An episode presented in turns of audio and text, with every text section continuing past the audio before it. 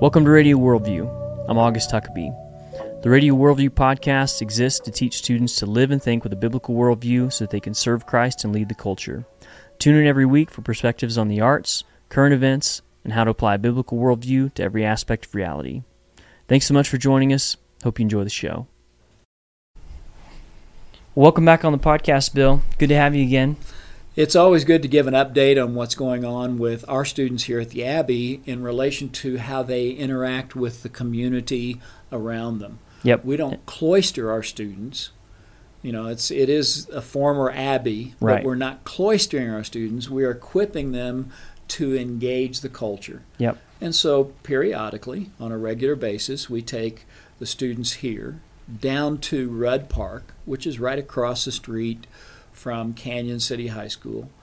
And during the lunch period, students flow out of the high school down to the local fast food areas. Some of them hang out in the park, and our students engage them in conversation. We have had Right. Excellent conversations and opportunities to share the gospel. And this has gone that's gone on for years. I mean, that's not a new thing. That's been basically since 2014 when we started. We've been yes. doing that. Shortly after we started, Yeah. we, we discovered, hey, this is a great Mhm. venue Yeah.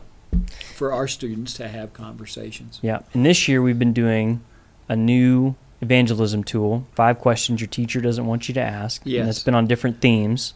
So we got the most recent one. Most Now- recent one, uh, we give this away to students as they're coming back from lunch, Mm-hmm. back onto the campus, back into the building. It's just a, it's just kind of a media or a literature blitz. Yep. Here, this these Pass are five questions to ask your teacher. Yeah. Okay. Martin Luther wrote, I would advise no one to send his child where the Holy Scriptures are not supreme. Every institution that does not in unceasingly pursue the study of God's Word becomes corrupt. I greatly fear that the universities, unless they teach the Holy Scriptures diligently and impress them on the young students, are wide gates to hell. Hmm. That's from To the Christian Nobility, Luther's work. And I think that's good advice. And we need to understand that that when he says universities, he's talking about the high schools, okay, the secondary education of his day. Sure. And so Not the elementary education. Yes. Yeah.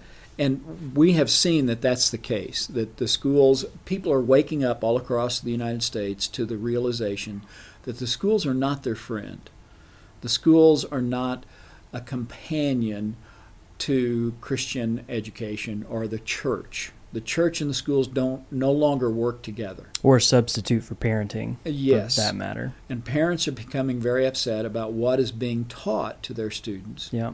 in the secular schools, in the state schools. And so we want to penetrate we want to we want to charge the gates of hell, if you will, Sure. because I am at war with the education system of our day, with the state schools, because they do not teach the fear of God as the basis for every subject being taught. And so we blitz students with five questions that your teachers don't want you to ask. And this past week, we, we started with five questions none of your teachers want you to ask. Yeah. In the past, we've done your history teacher, your science teacher, etc. Right, And this time, it's none of them. right. And the first question is Does God exist? mm-hmm. If so, what is his character? And of course, the answer that, to that is that the God of the Bible is trustworthy, he's loving, he's personal, and he's just, as well as being all powerful. And we give several scriptures references that students can look up to check what we're saying out. Yeah. Question number two is if there is no God, then whatever is, is right. Without God, there's no right or wrong. That's an answer to the question if God does not exist, what is the basis for morality? Yeah. So we're getting them to think about how do you know what is right and what is wrong? If there is no God, then why should I even why should I not cheat on a test, for example? Right. Great question. Yeah. There's no right or wrong, why not cheat? Yep. Question number three: How can we know God's character? Yeah. You know, we know that there is a God by looking at His creation. Romans tells us that. Romans 120. Yes, that everybody knows that God is. My contention, however, is that if you just look at nature, I see the beauty of a tree. I see the mountains. I know that this did not happen by chance. I see the intricacy of just a leaf or a blade of grass. And I know that it could not have happened by chance. But I can't know the character of this God Right. Because I also see in nature the results of the fall. I see pain, suffering, disease, conflict, death. And so, how do I know the character of this creator God? I can only know that from his word. So, um, Hebrews 4:12 and Psalm 119, 105 tell us the character of God's word. Everybody knows that God exists simply by looking at his creation. But one can only know God's character by reading God's word. Yeah. So, question number four follows, and that is Is truth absolute or relative, teacher? Mm-hmm. Okay. If there's no God, no morality, right? Is truth absolute or relative? Right. Does Yeah. truth change? We've often asked, have students ask that question Does truth change? If it changes, then it's not really true, is it? Right. It's arbitrary. Um, if truth changes, can't be true. Truth never changes because it's absolute. And it's revealed by God to people in His book. And that's why the question that accompanies this is well, have you read God's Word? Mm-hmm. And we encourage students to whom we give this handout to investigate for themselves, not to take our word, but to read the Word. Yeah. Okay, and the final question that we've asked is what is the purpose of education? And that's the answer to that is that Martin Luther quote. Mm-hmm. Okay, the purpose of the of education is the preparation. It's the art and preparation for living in God's creation to His glory, now and throughout eternity.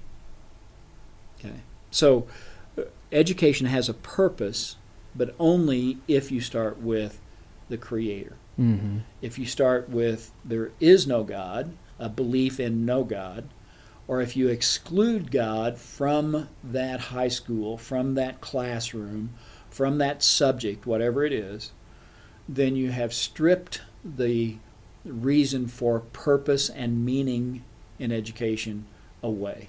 Yeah. It is just a it's just an exercise without any future purpose other than to make money, to get ahead. What? Mm-hmm. Okay, but if you if you start with there is a creator God who has created you for a purpose.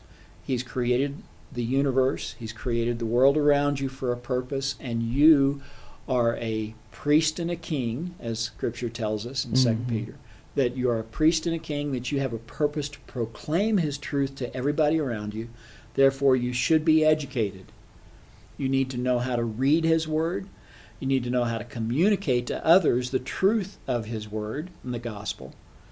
So you are a priest in that sense. You're making peace between men and God. Yep. And you're a king. You have a kingdom over which you rule as one of His creatures. You have a mind, you have a body. You produce the fruit of your labors to His glory, not for self aggrandizement, but for His glory. Yeah. And that brings purpose and meaning to even learning parts of speech or learning, you know, algebra Sure. or Right. learning history facts. Right. So that's why we ask these questions. So students should ask their teachers, and we encourage them in this, this handout, why should I not cheat on a test?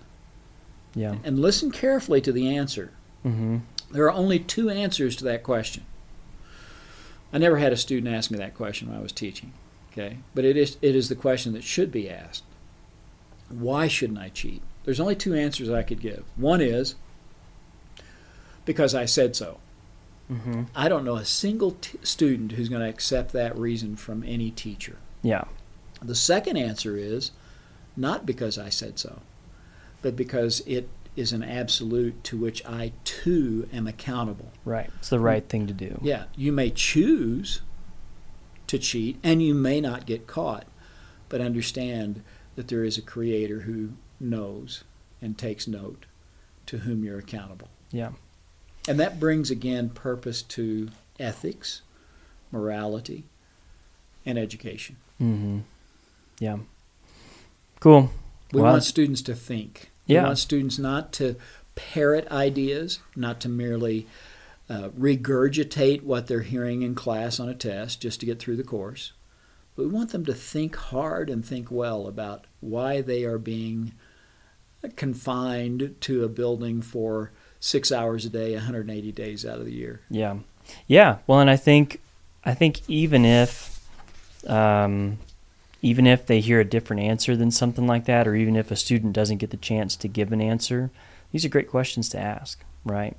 Even if it's one on one, you know, even if it's in public, right? Just being able to talk about, hey, if there's, if we're not allowed to talk about what we believe, if we're not allowed to have a belief system here, then why, why is there such a big thing about about this, Right. right? And just letting that conversation set and I just think it's it's an opportunity to be fruitful one Yeah. way or the other. We want these questions to percolate throughout the students' minds and Yeah. throughout that building. Yeah, and you get other people thinking just by asking them, Right. right? Yeah. Yep, I'd agree. So, well, cool. That's exciting. Any other things to add on this one for the week? No, but next week we're going to look at um, when teachers say you they can't answer these questions. Ah, nice. How what questions should you ask then? Yeah, nice.